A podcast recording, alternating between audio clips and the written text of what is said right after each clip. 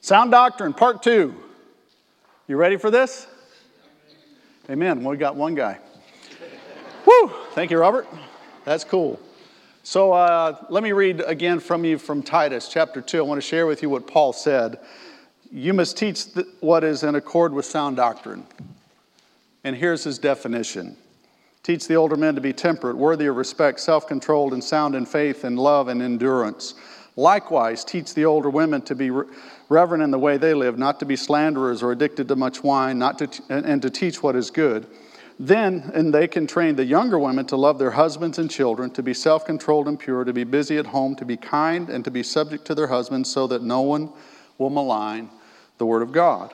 Similarly, encourage the young men to be self controlled in everything. Set an example by doing what is good. In your teaching, to show integrity, seriousness, and soundness of speech that cannot be condemned, so that those who oppose you may be ashamed because they have nothing bad to say.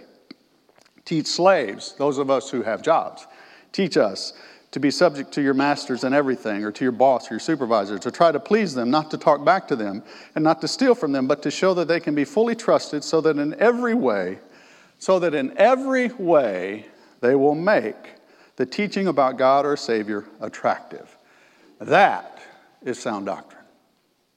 Can I get an amen on Sunday? Amen. amen. That is sound doctrine. And I had a little whiteboard up here last week. I didn't bring it back this week because I don't want to write anymore, and you couldn't read it anyway. But uh, that is what sound doctrine really is. Now, you know, a lot of times we think that sound doctrine is some particular theology or doctrine about the church, and there's a place for all of that. But I want us to really understand that the sound doctrine about which Paul is writing to, to teach Titus, to teach the church, is how you live in the world. It's not how you do church. There's a difference. Because how we do church doesn't attract those who are in the world. Do you understand that? I was chatting with Jason just before. I won't mind sharing this because we were talking about it. But we were talking about churches in, in our fellowship who are a cappella. Did you know we're one of the unique churches in all of the world who are a cappella? Our fellowship? There aren't many like us. And that's okay that there aren't many like us. But here's who we are.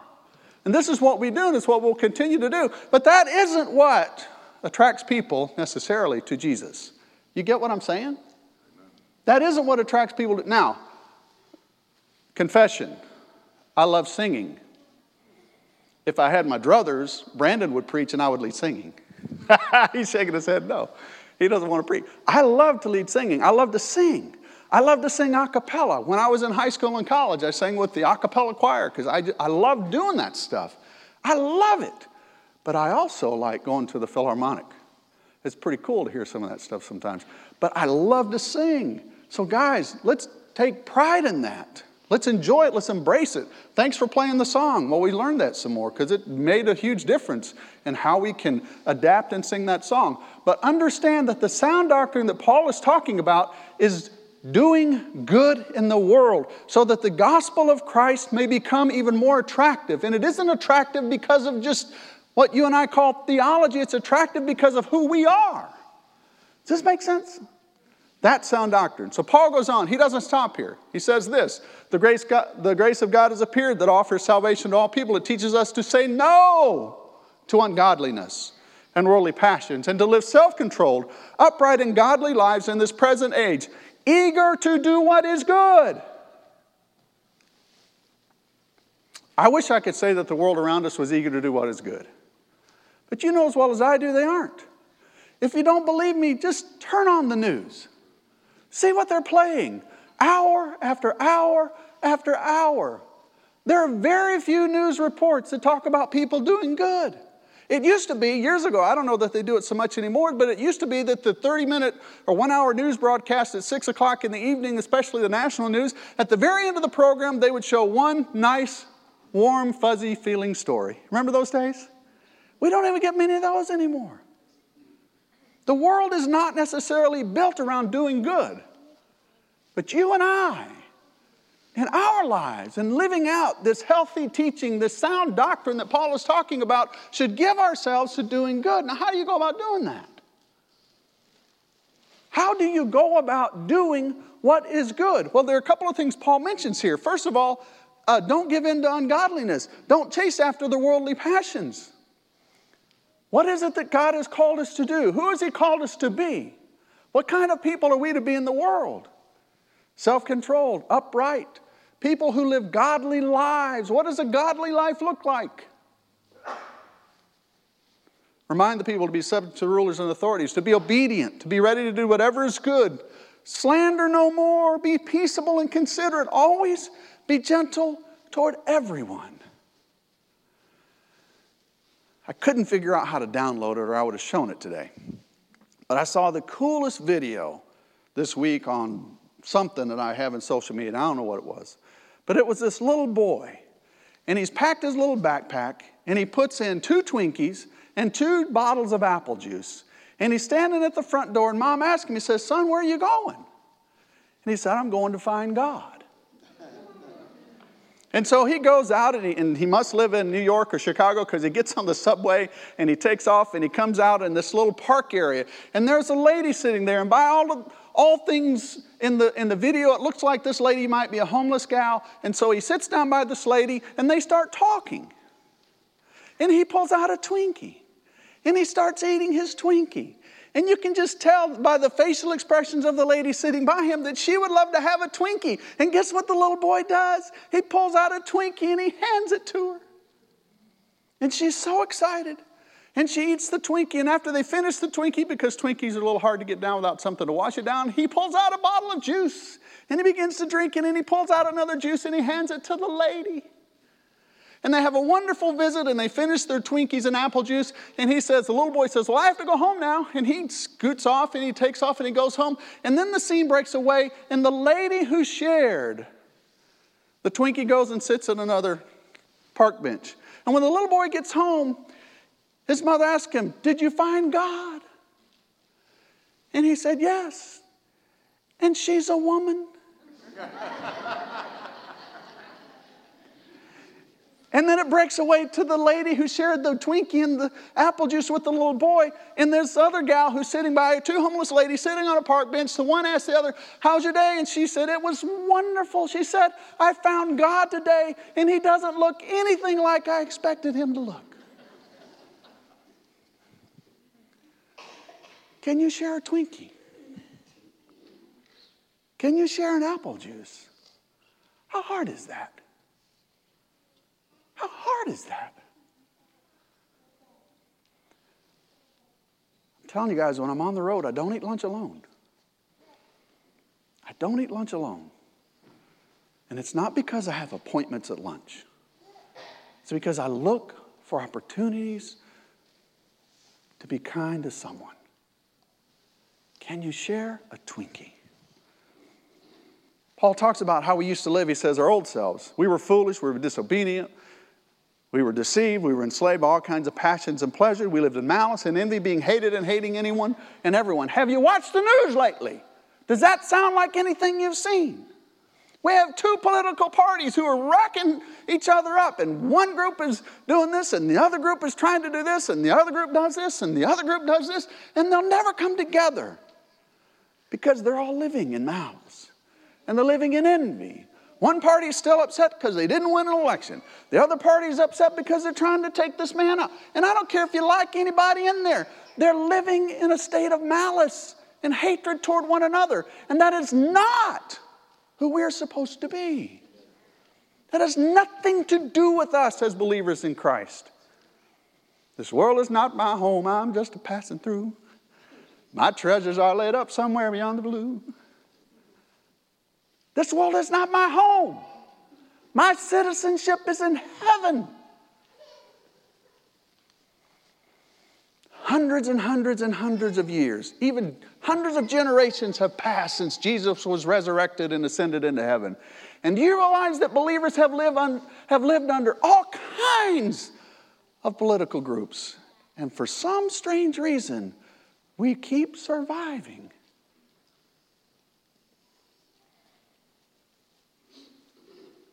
You and I are called to be different. When the kindness and love of God, our Savior, appeared, He saved us, not because of the righteous things we'd done, but because of His mercy. He saved us through the washing of rebirth, the renewal by the Holy Spirit, whom He poured out on us generously through Jesus Christ, our Savior, so that having been justified by His grace, we might become heirs of the hope of eternal life. That is the promise we have. And if you understand that promise, how can you not live a good life? How could you be upset with your neighbor? How could you be upset with the world that you live in? We have the greatest gift in all of the world. The promise is real. When God gave us the Holy Spirit, He didn't just give us this Holy Spirit thing indwelling us, it's the down payment promising and guaranteeing the home in heaven that we have. The world needs to hear that. They need to see that through the goodness that comes out in our lives. Is this a trustworthy saying? And I want you to stress these things so that those who have trusted in God may be careful to devote themselves to doing what is good. so, uh, if I could just ask this question To what are you devoted?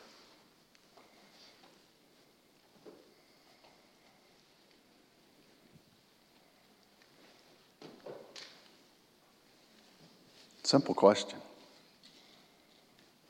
To what are you devoted?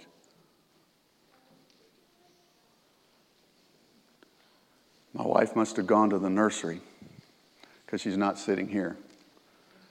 But we're driving to church this morning, and I made a statement. Guys, you ever made one of those statements that didn't come out right? You've never done that? Talk to me after, I'll show you how. So we're driving to church, and I make this statement. Now, I've been married 40 years to this gal. Same woman, 40 years.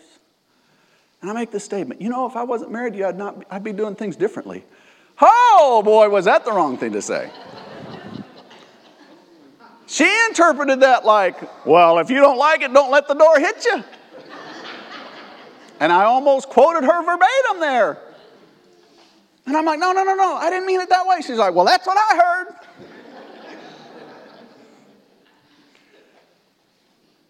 I am devoted to this woman. Yeah, if, we, if, if something, God forbid, something happened to her, I'd do some things differently. But I didn't say that because I want to do things differently in spite of her. I'm telling you, man, I'd move heaven and earth for her. I just would. And I know there's some of you in this room who are sitting by that special person right now in your life, and you would do the exact same thing, and you wouldn't change anything in the world, and you'll do everything that you can to make it better. Amen? Amen? I ain't hearing no men say nothing. What are you doing? Come on, guys, wake up, wake up. Amen? Amen. Amen. That's right. Give me the deep, the deep voice. When God called us, He's called us to be devoted. And devotion means you give all that you have. You give all that you have. I'm devoted to my wife. I'm devoted to Christ. Who are you devoted to? Sound doctrine is about being good in a world that's full of all kinds of evil and bad. Paul warns us. He says, avoid foolish controversies, genealogies, arguments, and quarrels about the law, because these are unprofitable and useless. Warn it of a divisive person once and then warn them a second time. After that, don't have anything to do with them. You may be sure that such people are warped and sinful, they're self condemned. And I'm telling you guys, church, listen to me. We can get caught up in some of the craziest, silliest arguments and fusses and fumes about things that have nothing to do with being good in the name of Jesus. Amen? Okay, I'm preaching to the wrong church. I'm telling you, we can get caught up in stuff sometimes that has nothing to do with us being good in the name of Jesus. And I challenge you to filter your life through living in a state of healthy, sound teaching and doctrine, which causes you to be good in the name of Christ. I know that there are some erroneous teachings in the world. I get that. There is some wild and crazy stuff done in the name of Jesus. You know what I'm saying? I mean, some wild and crazy stuff. But do you think that's any different today than it was in the time of Christ? I mean, Jesus himself, before he went to the cross, he said, Look, there are going to be people coming after me who are going to claim to be the Messiah. They're going to claim to be me. Don't pay any attention to them. Jesus knew there would be some crazy stuff done in the name of religion and in his name. He knew that. He warned us about it. But I'm telling you, church, you and I need to be concerned with how to live good. Paul concludes this letter. He says, Our people must learn to devote themselves to doing what is good in order to provide urgent needs and not live unproductive lives. There's a verse of scripture where Paul says, I encourage you to live quiet lives, working with your hands. Anybody know how this finishes? So that what? We have something to share with others. Live a quiet life, working with your hands, so that you may have something to share with others. I'm not against retirement, not at all. Matter of fact, Lynn and I talked about that this morning coming to church too. That was on the calendar. We talked about the RV that we're never going to buy till we retire. Guys, there's so much that you and I can do around us every day. There are people all around us who need to see goodness exuding from us and coming out of us like the aroma. You know, Paul talks about we are the aroma of Christ. And I don't know if you know anything about aromas, but you can't really contain aromas. Have you watched, walked into Macy's lately? You walk into Macy's, it's like, whoa, just walked into the latest, greatest perfume parlor. Because that's all you smell when you walk in there. It's all that conglomeration of all of those smells from the perfume bottles. You can't contain that. God has called us through Christ to be good in the world and to do good things. And that is sound doctrine. So as we leave here this morning, my encouragement to all of us is to truly live as Jesus would have us to live, living good lives, doing good things for others. Because in the name of Jesus, doing good things in their lives, that is what will attract them to Jesus. And I'm glad that you understand theology. I'm glad that you understand some of the correct teachings about different things in the Bible. But I'm telling you right now, most people don't start there with Jesus. They don't start there. They start because you and I have done something in their lives that causes them to see that we care, that we love, that we want their best. And not just for right now, but we even want their best for eternity. So I invite you to join me. Let's go on a journey together. Let's go through this community. Let's go through this world this week and seek out opportunities to do good to those who are around us so we can truly spread the sound doctrine that Paul talks about. Brandon is going to come and lead us in this song as we sing it. I invite you to consider your walk with Christ. If for some reason you haven't been walking the way that you believe God wants you to, come and let us pray with you. Let's ask God to re- renew and refresh that spirit that lives within you so that you can walk out of here and do wonderfully good things in the name of Jesus. And for those of you who have heard the message of Jesus and you've seen the goodness of the church, but you've never given your life to Jesus, there's something that you have to do first. You have to die. You just have to die. You have to die to yourself and stop living just for you. And you have to make that decision, what we call the good confession that Jesus truly is the Lord of your life and He died for your sins. Wash away all of your past life and sins in a watery grave that we call baptism, and that's where you die. And when you die, you get to come alive again. And you get to come before all of us and stand before God and everyone around you and begin to live that goodness and wholeness of life that God, through Christ, has called you to live. If we can help you in any way, we invite you to come as we stand and sing the song. Savior.